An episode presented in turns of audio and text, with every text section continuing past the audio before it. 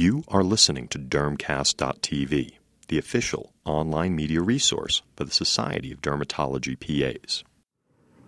Good afternoon, everyone. It is uh, a distinct honor and privilege uh, to speak to my peers. I, I, really do not take for granted the opportunity. Uh, it's quite an honor. I'd like to thank Celgene and thank the SDPA for having me. It's great to be amongst my peers and my friends. Um, I am here uh, today for um, Celgene and Otezla to talk about um, the clinical data, and they title this this talk "Are Your Topical Patients Systemic Ready?" This is an option for those with moderate to severe plaque psoriasis. We'll take a look at this and look at the data, and I'm gonna. I was hoping I wouldn't have to do this, but I'm gonna put my glasses on. Get into super Asian mode here. Okay, here we go. Um, I am here for Celgene. This is a promotional talk, um, so we have to stay on label. Um, feel free to ask any questions. You can submit them, and uh, if I can answer them, I will. If I can't, I'll let you know. And uh, grab me afterwards. Maybe I can help you, or at least direct you to someone who can answer those questions. So, um, this the, again, this that was just the topic slide. So let's look at this idea of psoriasis topical therapy. So historically, psoriasis, and I think many of you, I know many of you have been practicing long enough to remember this, but historically, psoriasis was believed to be simply a disorder of keratinocytes. Okay? What the idea was is there was some kind of dysregulation of keratinocyte growth and proliferation, uh, and that's how the disease was treated. In fact, that's why we have therapies like oral retinoids and topical retinoids uh, for, uh, for uh, psoriasis. So what we, if you fast forward to the future now, um, in our current state of therapy, we know that this is largely a systemic disease that is uh, uh, a reflection of dysregulation of the immune system with many serious comorbidities. We've spent the last day and a half looking at multiple diseases and comorbidities. Uh, it's obvious that the immune system is a big player in a disease like this. For those of you who, who don't really know the story, it was really based in the fact that uh, back in the 70s, the um, cyclosporin was being used, of course, for transplant patients. And what they noticed clinically is that psoriasis, their psoriasis got better, and this sort of drove all of the research, research into psoriasis being an immune-driven disease. So that's where we are therapeutically today. We have all these options, of course. You've seen many of them already through the course of the uh, conference. So this survey uh, was asked, uh, was this was an international survey in multiple dermatology practices, and they asked physicians According to severity, severity of uh, psoriasis, uh, how many patients were getting only topical monotherapy as first line, so only topical therapy. And uh, you can see here that as the severity gets worse, the use of topical uh, medicine as a monotherapy actually decreased. Okay, well, the reason for that is because it's just be- there's probably many reasons for this, right? Uh, it becomes impractical it becomes probably largely ineffective. Uh, and I'm still surprised that maybe about a third of these patients with more than 10% body surface area uh, were actually getting only topical monotherapy out of the gates. I think that uh, that's um, um, a little bit shocking to me, just because I would think, especially in this day and age, we've got a lot of options for severe patients. So this is it. You know, the, com- the complexity with topical medications are such that um, we have compliance issues. Patients don't particularly, there's studies to support this. They don't particularly do what we ask them to do. Um, they need large quantities over time. So if you have large body surface areas, you end up with these one pound jars of this or that or the other, if you can even get it, right? We experience quantity limitations through insurance companies. That can be problematic. And then, you know, the adherence issue, of people using, maybe underusing or overusing their topical medications. There, there can be problems there. So there are multiple scenarios where this is not practical. Take, for instance, the scalp and the nail. So we know that uh, it, they state here 80% of psoriasis patients have scalp involvement, up to 55% with nail. So we know that we can rub as much uh, corticosteroid on that nail there, uh, and we're not going to get that thing to get clinically better. We know this. Scalp, certainly we can get improvement with topical treatment, but it becomes a little less practical for patients depending on the medium you're using. Um, even our liquids and foams that we use, some of them can be a little oily or greasy. Um, I'm sure you have seen some of these products. Uh, so they become a little less practical for patients, and this adds to the problem with adherence.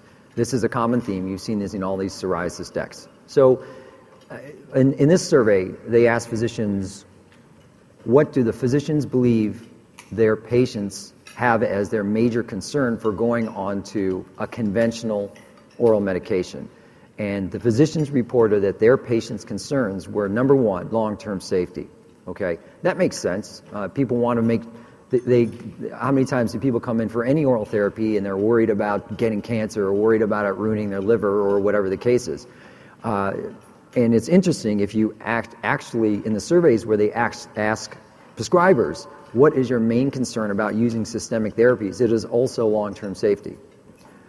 So, if you look at the big picture of therapy with psoriasis, you have the pre systemic um, uh, disease states. So, where you're using only topicals, or maybe your phototherapy, right? You can fire up your um, your excimer laser, uh, your narrowband booth, um, or your broadband booth if you still have one.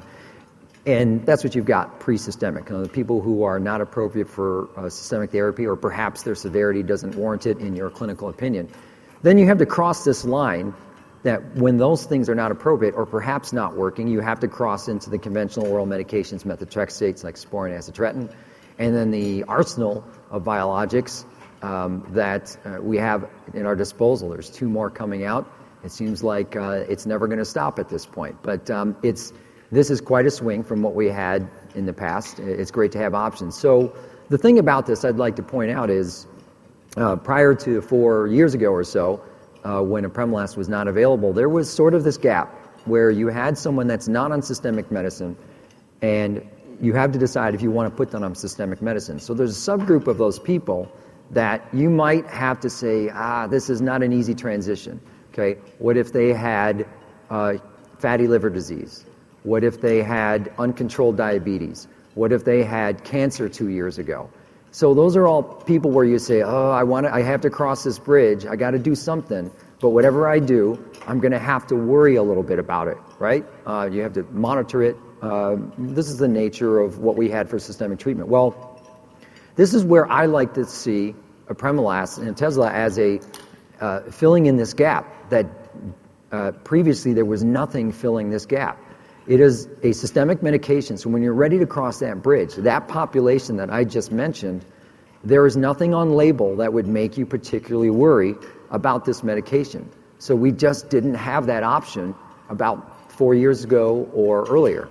So that's where I like to place the medication. So here are the indications for um, for Otezla. For it is indicated for adult active psoriatic arthritis as well as for plaque psoriasis, who are candidates for phototherapy or systemic therapy. And the only contraindication on label is if there's a known hypersensitivity.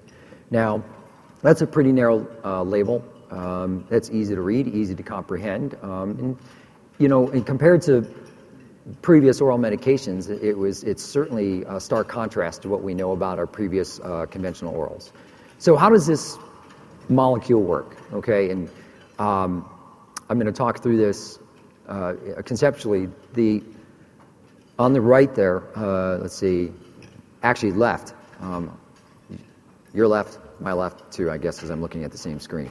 Um, but this dryer ball looking thing, I always say dryer ball because it looks like a dryer ball. But this is representing a uh, inflammatory cell, inflammatory immune cell. Well, let's just say an immune uh, cell and we know in these inflammatory processes that what these cells are doing are uh, contributing or causing an inflammatory process by kicking out inflammatory mediators like TNF alpha and, all the interleukins, which we've heard about multiple times in, therapy, in therapies, which drive the inflammatory process. Well, those are the targets that, let's say, biologics um, a target uh, specifically, extracellular targets. Then PDE4, phosphodiesterase 4, this is an intracellular enzyme that is the target for this therapy. And um, what we'll see here in the next few slides is that the conversion of cyclic AMP to AMP is really the process that tends to make this cell want to be inflammatory. Okay, so if you can target PDE4, you can perhaps convert that uh, process and decrease inflammation. Uh, by the way, we know we know clinically if you look, um, and even the preclinical studies for this medication in particular, that phosphodiesterase 4 is actually overexpressed in psoriatic lesions. So you, you know that there's this process is contributing to the inflammatory. It's suggested that this is contributing to the inflammatory process. Okay? So this is the slide where you kind of have flashbacks and nightmares of your old physiology books. You're probably checking out, maybe going on your Instagram and posting pictures from last night at the reception. But um, I'll just talk through this real quickly here. Um, the inflammatory cell, the dryer ball uh, in the middle there, is our inflammatory cell. So essentially, by converting cyclic AMP through PDE4 to AMP, it drives the cell to an inflammatory state, kicks out inflammatory mediators, and does this laser work? It does. Kicks out the inflammatory mediators, which starts to influence the dermal and epidermal cells. Uh, keratinocytes start to, start to hyperproliferate. Those basal cells start to, uh, from the basal layer, those uh, cells start to migrate up faster than they probably should.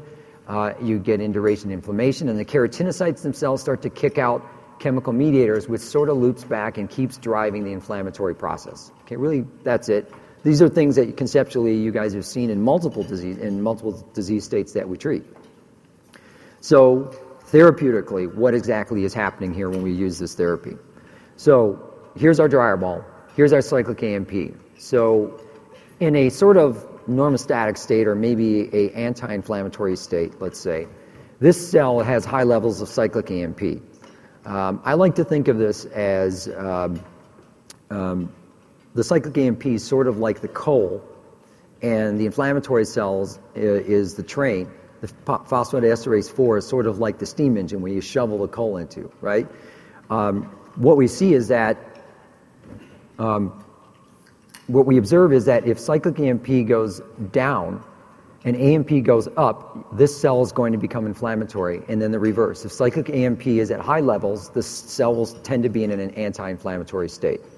So, as I was saying, if you look at this as a pile of coal with cyclic AMP, and the PDE4 is the steam engine that you shove the coal into, the AMP is almost like the steam that drives the train to kick out the inflammatory mediators. Okay, so it's making the train go. So, what happens if we shut the steam engine door? If you close the door, we put in the apremilast molecule, shuts down, blocks the phosphodiesterase 4. The coal, oh, uh, boy, a, I hope that goes back there. It goes. Okay, so the coal pile is stays static. You're not shoveling any of this, the coal into the oven, and there's no steam driving the train. Okay, so what you can observe then, or what is observed in clinical trials, is that psoriasis gets better. But this is the story is actually a little bit even deeper than that in terms of therapy. So not only does the train stop because there's no steam and the coal's not being used, the train actually starts to back up a little bit. And what you'll see with a higher level of cyclic AMP is that the transcription processes that are influenced by cyclic AMP start to make the cell even kick out anti-inflammatory markers. Okay? So the train is not only stopped, train's backing up. Just like I saw some of you backing it up on the dance floor last night. I know I saw you. Don't pretend like I didn't see you. So um, it's a twofold. It's a double whammy in terms of therapy. And the clinical observations and uh, uh, what they observed is that in observing this, we observe that uh, psoriasis actually gets better. Okay. So safety. We'll talk about this. Uh, this is on. This is everything that's on the label, but uh, this is important because I think last year this got added to the label. We know that diarrhea, nausea, and vomiting are in the expected safety profile of this medication. They added this label because post marketing, there were cases of uh, diarrhea, nausea, and vomiting that involved hospitalization. Okay, now there were no morbid outcomes per se. These are people who were treated and everything was okay. Uh, the warning, though, is meant to, to remind us that for those who are vulnerable to problems with diarrhea, nausea, and vomiting, that we need to clinically be aware of that and make sure we're treating it and getting them the help that they need if there's a problem. This is going to be particularly a problem in those that are elderly. We know this. We all did our hospital rotations. And uh, you know that once an elderly person starts getting fluid imbalance and electrolyte imbalance, things go south pretty quick uh, in the elderly. Um, it's true of children too, but we're not giving this medication to children. So we want to monitor these folks. Another, I would say, another example is um, uh, you you have these uh, uber athletes, right? That just they're cut, they cut their body weight to like five percent. They're probably severely dehydrated and malnourished. Uh, and so, if they're on medication like this and they're experiencing any kind of fluid loss through diarrhea or vomiting, that they can be uh, uh, a problem population there too. Okay, depression is on the label too. So, if there's a, they the warning basically says sort of a punt. If there's a history of depression, you have to use it with caution, right? So we want to observe this. We want family members to be observing and helping us with this. But just to put this in perspective, if you look here at the boy, I keep doing that. Sorry. The in the bottom here, you see that the uh, in the clinical trials here is 1.3 percent that reported depression at all, and then uh, 0.1 percent reporting it as serious. Then the ultimate um, endpoint of uh, depression as a as a disease is suicide and suicide attempt there was one suicide attempt in the experimental group compared to one as well in the uh, placebo group. And in the end, uh, the Otezla group, uh, the experimental group uh, that attempted, uh, patient that attempted suicide, did not complete it, but the placebo patient was able to complete suicide. So these are not staggering numbers in terms of statistical analysis, but we know we want to report this. Depression is a hot button for the FDA and you know typically anything 1% or higher in the clinical trials is going to get reported. So in the psoriatic arthritis trials, uh, good news is that it was consistently low. If you look again, we have 1% reported in the experimental group compared to less than 1 in the placebo group. Uh, suicidal ideation in 0.2% of the experimental group compared to none in placebo. And then uh, in the end, actually, two patients in the placebo group actually committed suicide where there were none in the Otezla group. Okay? Again, not staggering numbers, pretty consistent across uh, the, the clinical trials. So weight decrease, we, we um, sort of mentioned this. Well, I guess it's, well, I, I, will mention this. The, the weight loss that is observed in, uh, as a side effect, we see this in about 10%, about 5 to 10% body weight loss in about 10 to 12% of patients is what we're seeing in the clinical trials, in both clinical trials. So this does not seem to be related to the nausea the diarrhea, and uh, the uh, vomiting. It does not seem to be related. Uh, they did a meta-analysis of these in trial in, in, the clinical trials. It did not seem to be particularly related. Uh, they mentioned here drug interactions. There was there are none specifically other than those that are medications that are CYP450 inducers.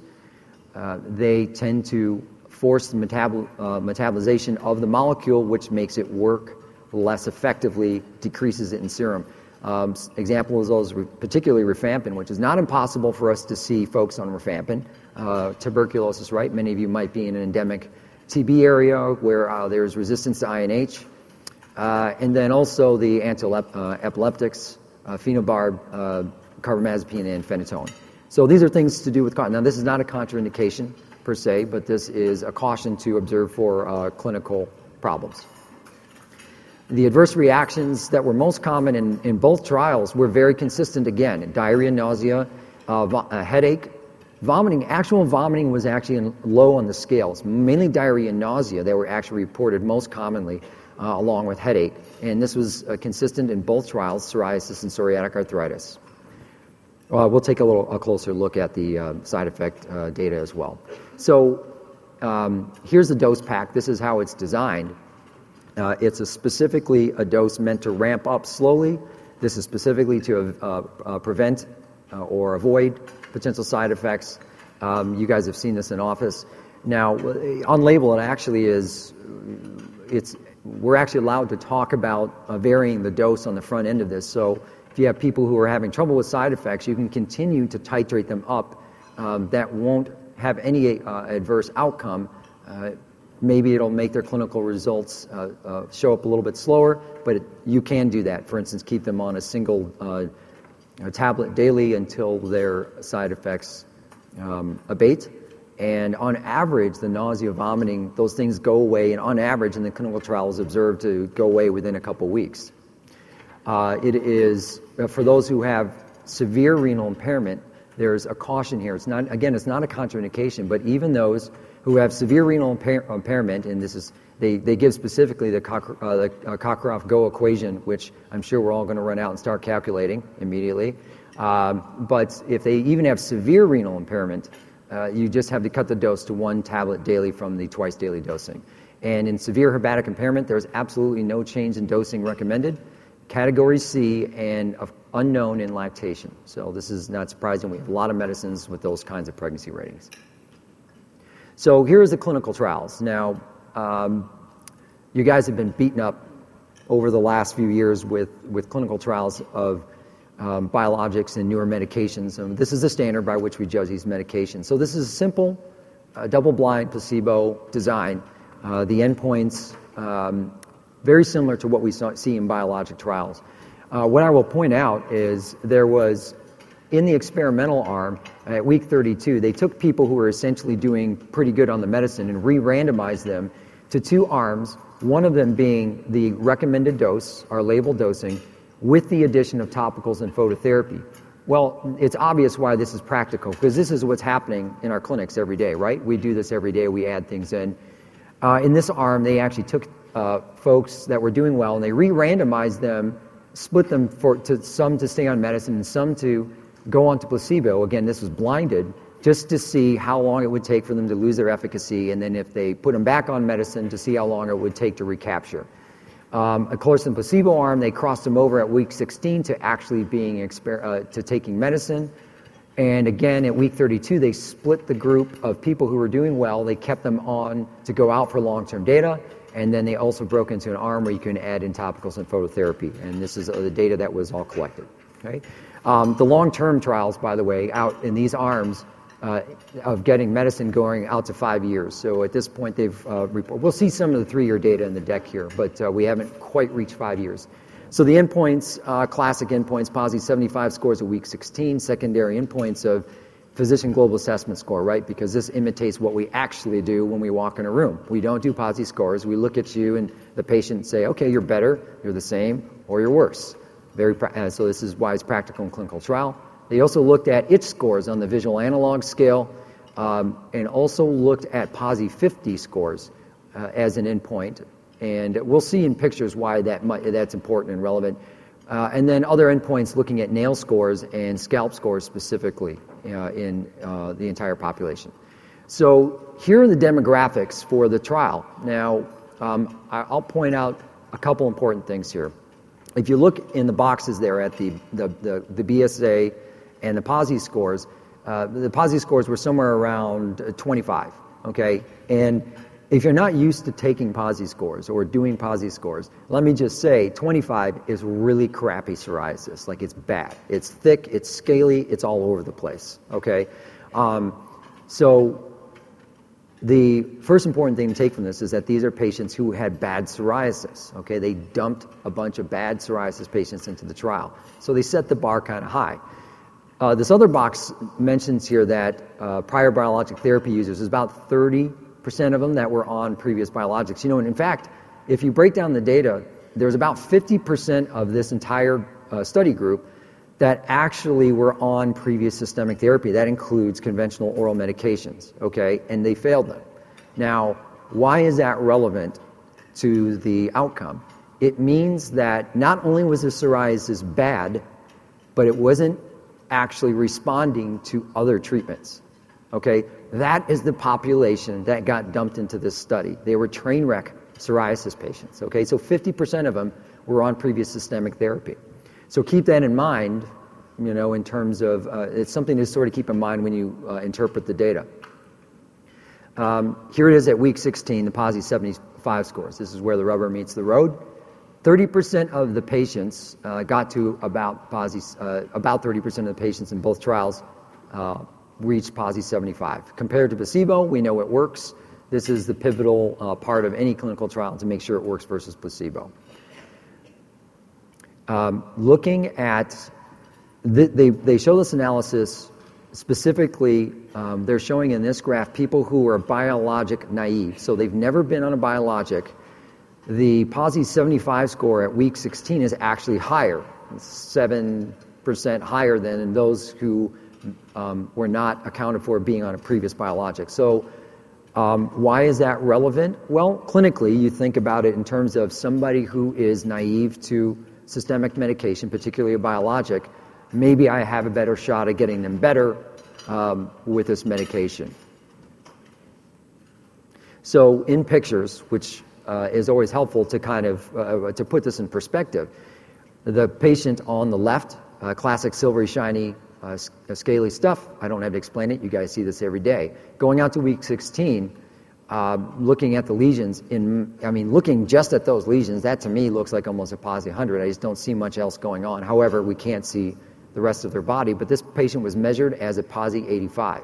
Okay. Um, on the right, the patient, similar plaques uh, on the back of the thighs there, and at week 16, you can see a, a, rating of PASI 75 here. Maybe a little bit of, you can imagine a little bit of uh, PIH here, maybe a little bit of scale, but uh, this is a PASI 75, so, you know, what we call a clinical success. So let me just point this out. Um, they don't look much different clinically, right? Um, we can't see the rest of the body. Let's say we're just looking at these lesions. Don't forget, I think there's this, it's very easy because we're bombarded with PASI scores. It's very easy to say PASI 75 and in your mind think that that means 75% of their psoriasis is gone.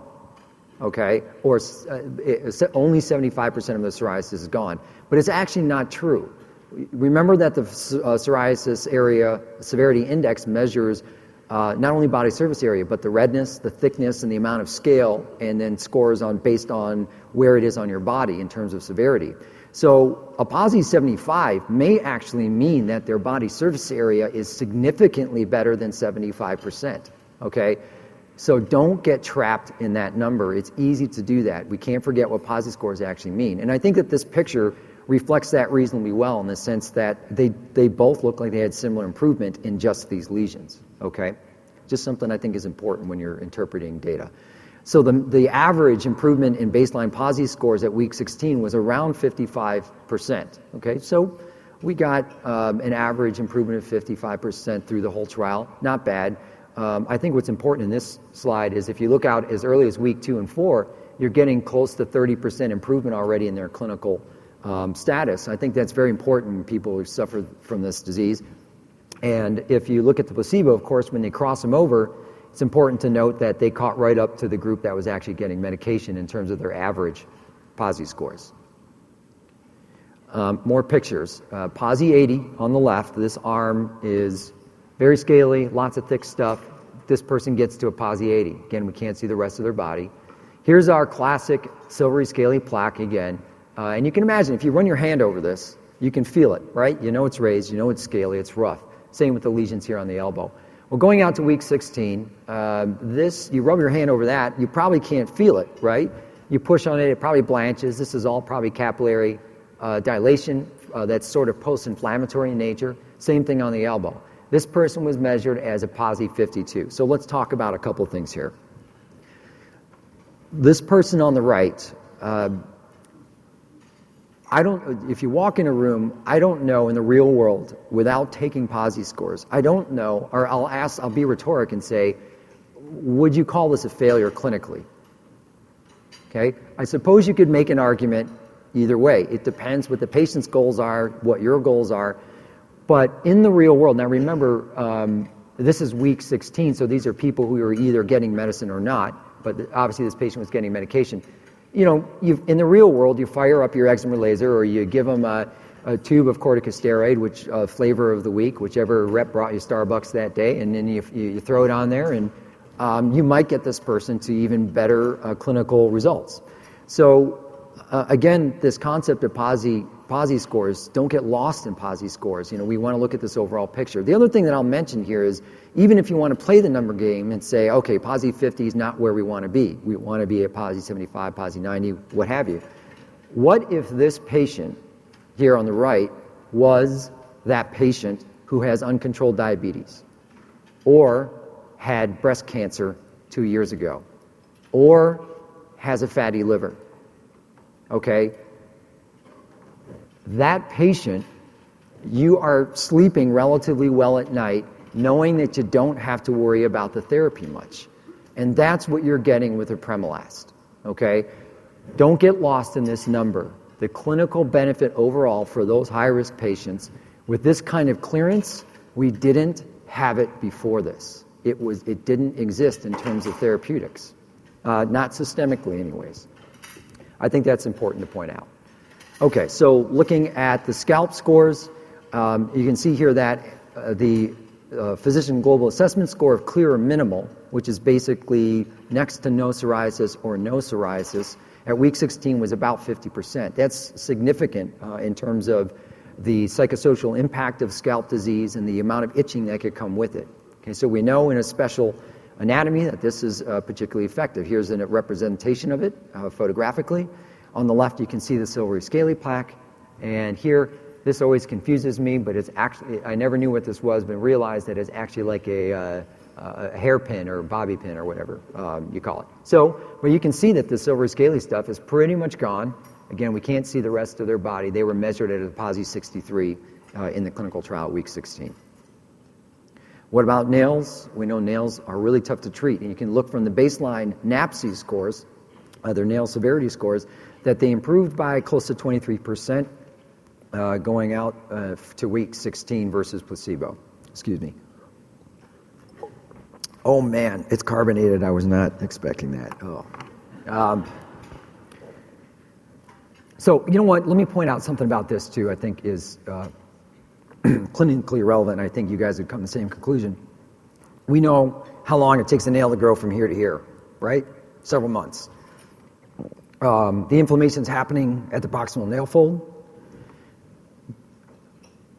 Week 16. We know if you go out further, that nail will probably look better, right? Okay, more water.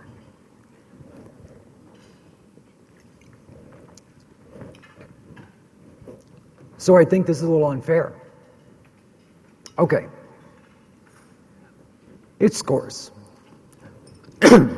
Excuse me. It scores. Out to week 16, you can see it improved to about a 30% fold, placebo, crossing over. Once they got medicine, they caught right up.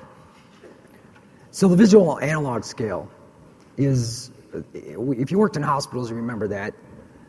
Uh, the 10 is the worst, 0 is none. You draw a line where your itch is.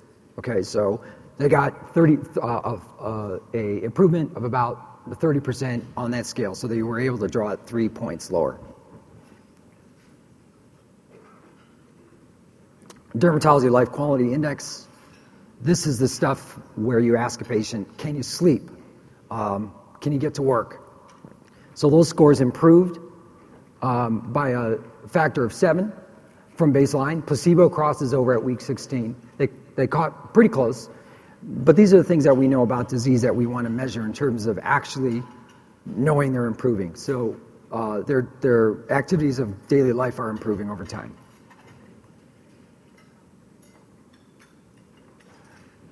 Okay, a closer look at the uh, safety data. So this is the psoriasis trial.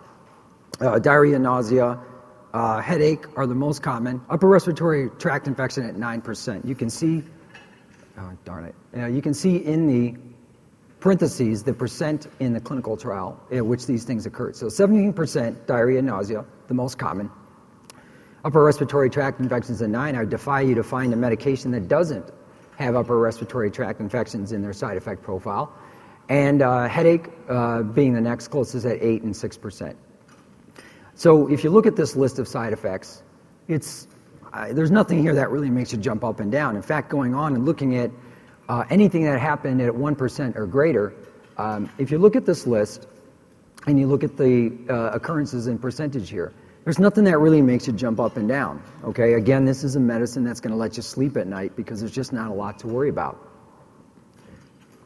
And um, this is important. Uh, again, here's some of the three year data. Uh, you can see here that this going out to 156 weeks these symptoms are actually going down. So what this means is that with ongoing use of the medication is that it's not going to keep happening. It actually goes away. Um, and even though there's dropout in the studies, if you read this down, I think it's this block, yeah. If you read this block here, it says that um, about 8% of them were dropping out through this time period. About 8% dropped out because of side effects specifically. So it wasn't all of the patients that were dropping out that were actually dropping out because of side effects.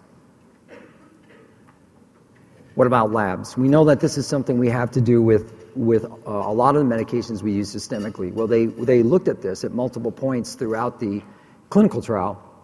You can see here that there was no difference between placebo uh, when you look at chemistries and, um, uh, and blood counts.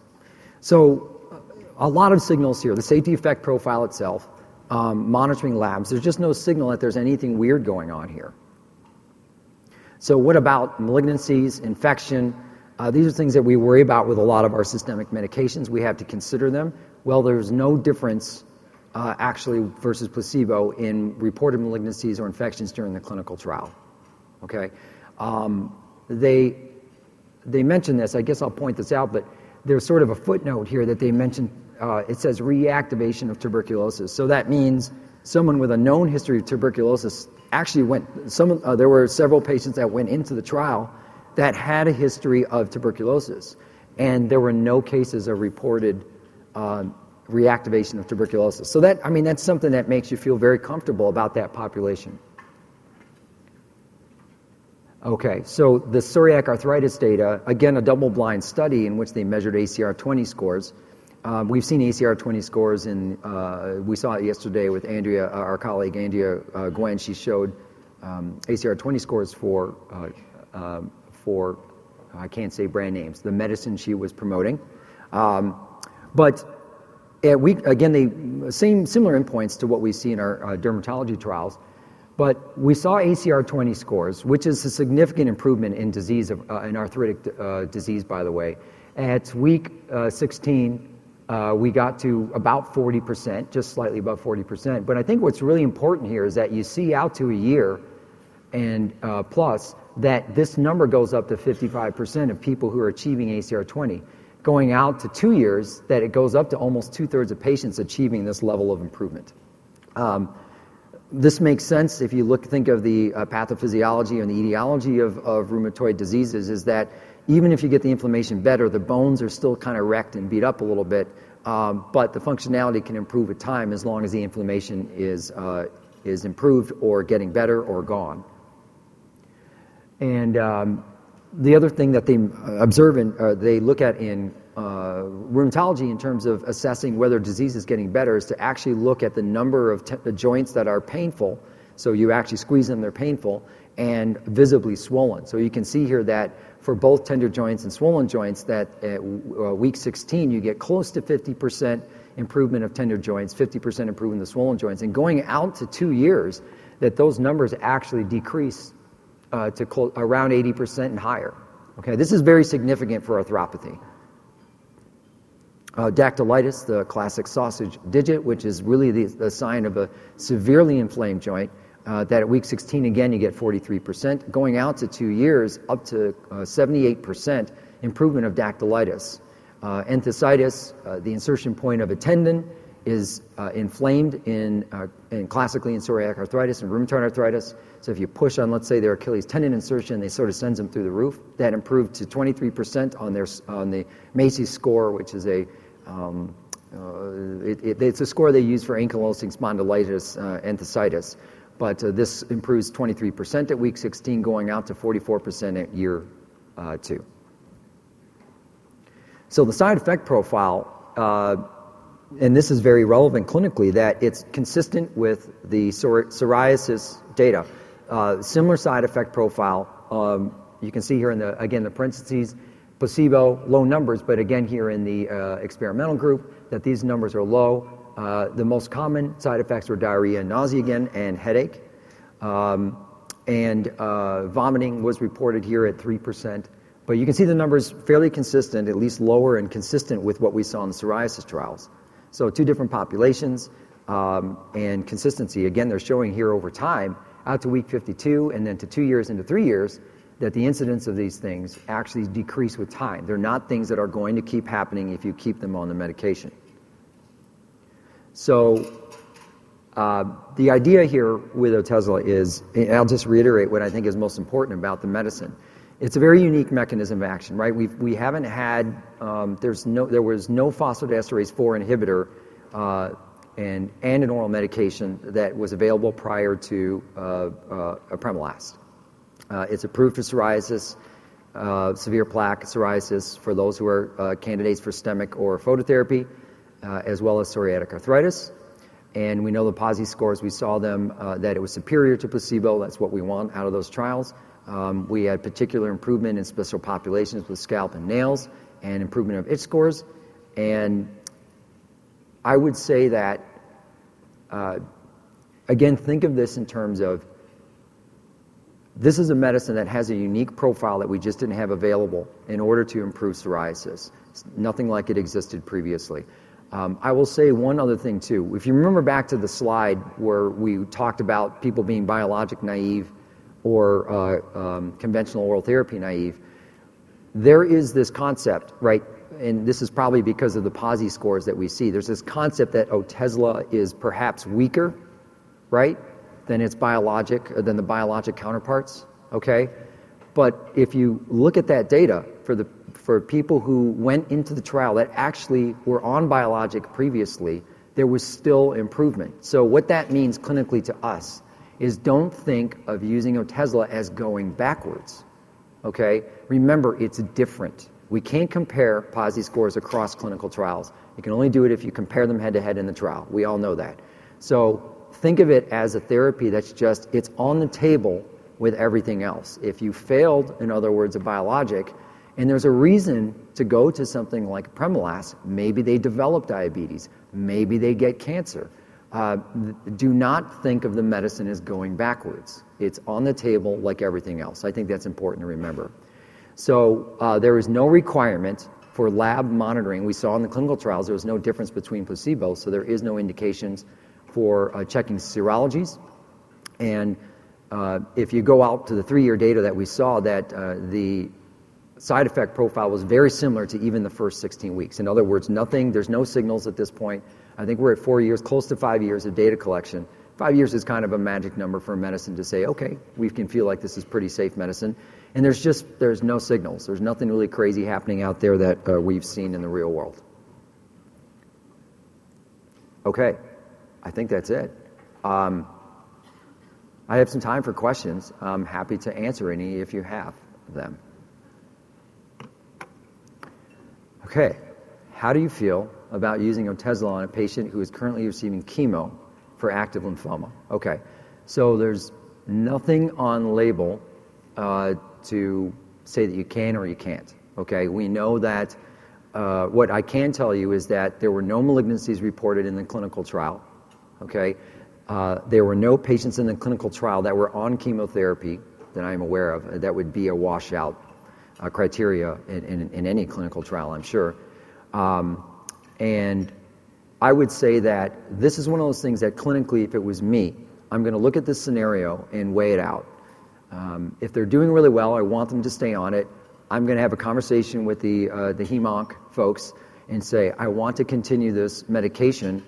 Uh, is that okay with you? So I get them on board um, and make sure that I have that part of it addressed. I would say I've been in scenarios. I have a patient of my own that has a um, an immune disorder, and her hem/onc was very skittish about doing anything for her psoriasis. She had bad nail psoriasis and bad uh, psoriatic arthritis. Um, but I had a conversation with her about um, using apremilast, and uh, I shared clinical data. She did her own research. We talked to the MSL, and uh, we we we did it, and she's doing fantastically. So I would say that there's nothing on label that says you can't. Um, and I think if you do it, you make sure you cover your your backside.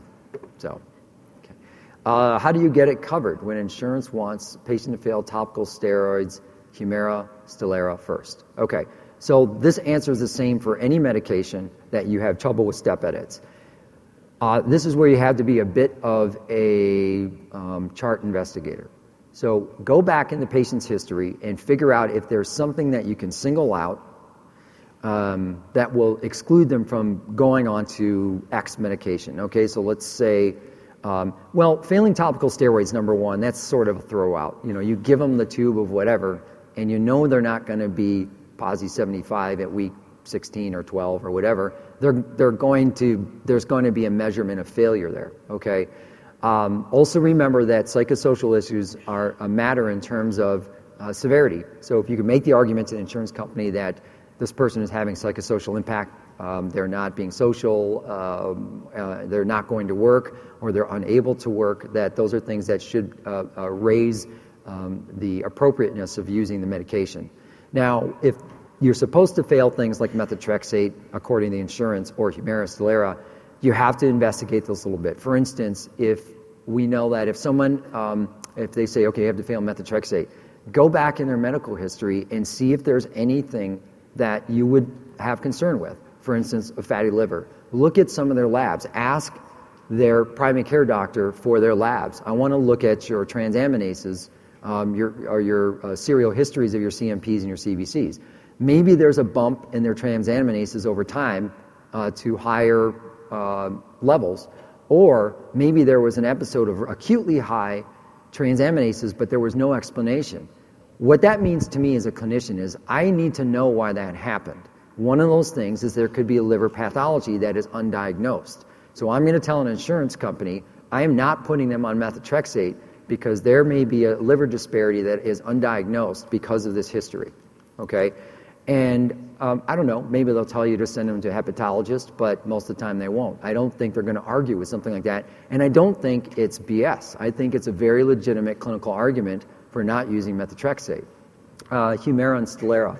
Again, I would point to things like um, their medical history that is not necessarily in your face. What if they're an uncontrolled diabetic? Look at their last A1C. Okay? If their A1Cs are high, you can make the clinical argument that their diabetes is uncontrolled. Okay? We know with all biologics, there are label warnings for higher risk of infection. They warn about populations that are at higher risk for infection um, in using those medications. No contraindications, but they're warnings. Okay? So, um, you can make, we know clinically that uncontrolled diabetics are at a higher risk for infection. So I can make an argument to insurance company that I think that this patient is at higher risk for infection. The label warnings for these medications, the, these biologics, tell me that this could be a problem. Okay, now, um, I, I don't want to sound like I'm trying to make these medicines sound bad. I am not. I use all of them. And, uh, but these are, re- these are real. I think what I'm saying makes clinical sense. Uh, I think it, it's very legitimate arguments. So I'm going to tell that insurance company that I think this patient's outcome would be much better and safer if we use something like apremilast. I think those are all pretty logical arguments because you have things to back you up. Um, history of cancer, that's a strong argument in many uh, systemic use medications. History of liver disease, history of uncontrolled diabetes. Um, this is a stretch, but if they're on a potentially hepatotoxic medication like a statin, um, you could stretch a little bit and argue that maybe that's problematic if you put them on methotrexate. I mean, the, you know, if you look in, in, in clinical uh, publications uh, in the medical literature, there's not particularly, that I know of, anything that says that perhaps it's a case, but we can clinically, um, I don't think it'd be too far fetched to make that argument, um, but it's a little bit of a stretch.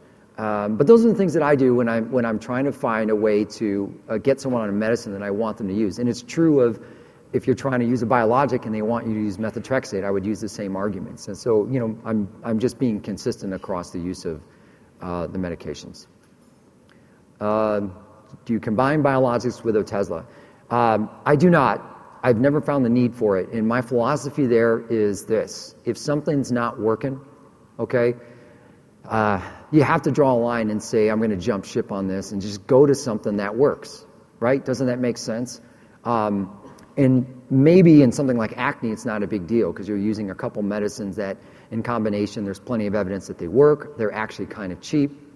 But let's say you get to uh, 16 weeks of use of any medication. It doesn't matter which one it is. 16 weeks, 20 weeks, let's even be conservative or give a wide berth. 20 weeks, and the medicine you're using isn't working great. Well, in the words of my uh, colleague and friend Walt Sims from Nashville, Tennessee, it's time to call in the dogs and pee on the fire is what he says. So you just jump ship and you go to something that you think is going to work, right? It makes sense. Now, keep in mind, too, that the cost of Otezla yearly and the cost of a biologic combined, we're in a day and age where we have to find ways to practice responsibly in terms of what we do and cost. It's inevitable. Um, all of healthcare is moving towards this. I think uh, it'd be tough to argue the financial cost of those two medicines together and that's the argument you're going to have to have with an insurance company. So um, I think we have enough in the arsenal. And this is one of the reasons why it's great to have this ridiculous amount of medicines we have in psoriasis. I mean, I, I came from a scenario, uh, the, the practice I trained in um, uh, back in 2002, we had a Goeckerman Center. I mean, we were putting tar suits on people. That was 2002. It wasn't like 1980. It was 2002. we were still doing Goeckerman, okay? Because we had that, we had methotrexate, we had cyclosporin. I mean, do you know how many white coats I've ruined in that Goeckerman center? Tar all over the place. It's a disaster. So um, there was this narrow field. Now we've got this wide field. So the point is, is that you've got a, uh, many things you can choose from to get you to these ridiculous numbers of PASI 75s and 80s and 90s and 100s.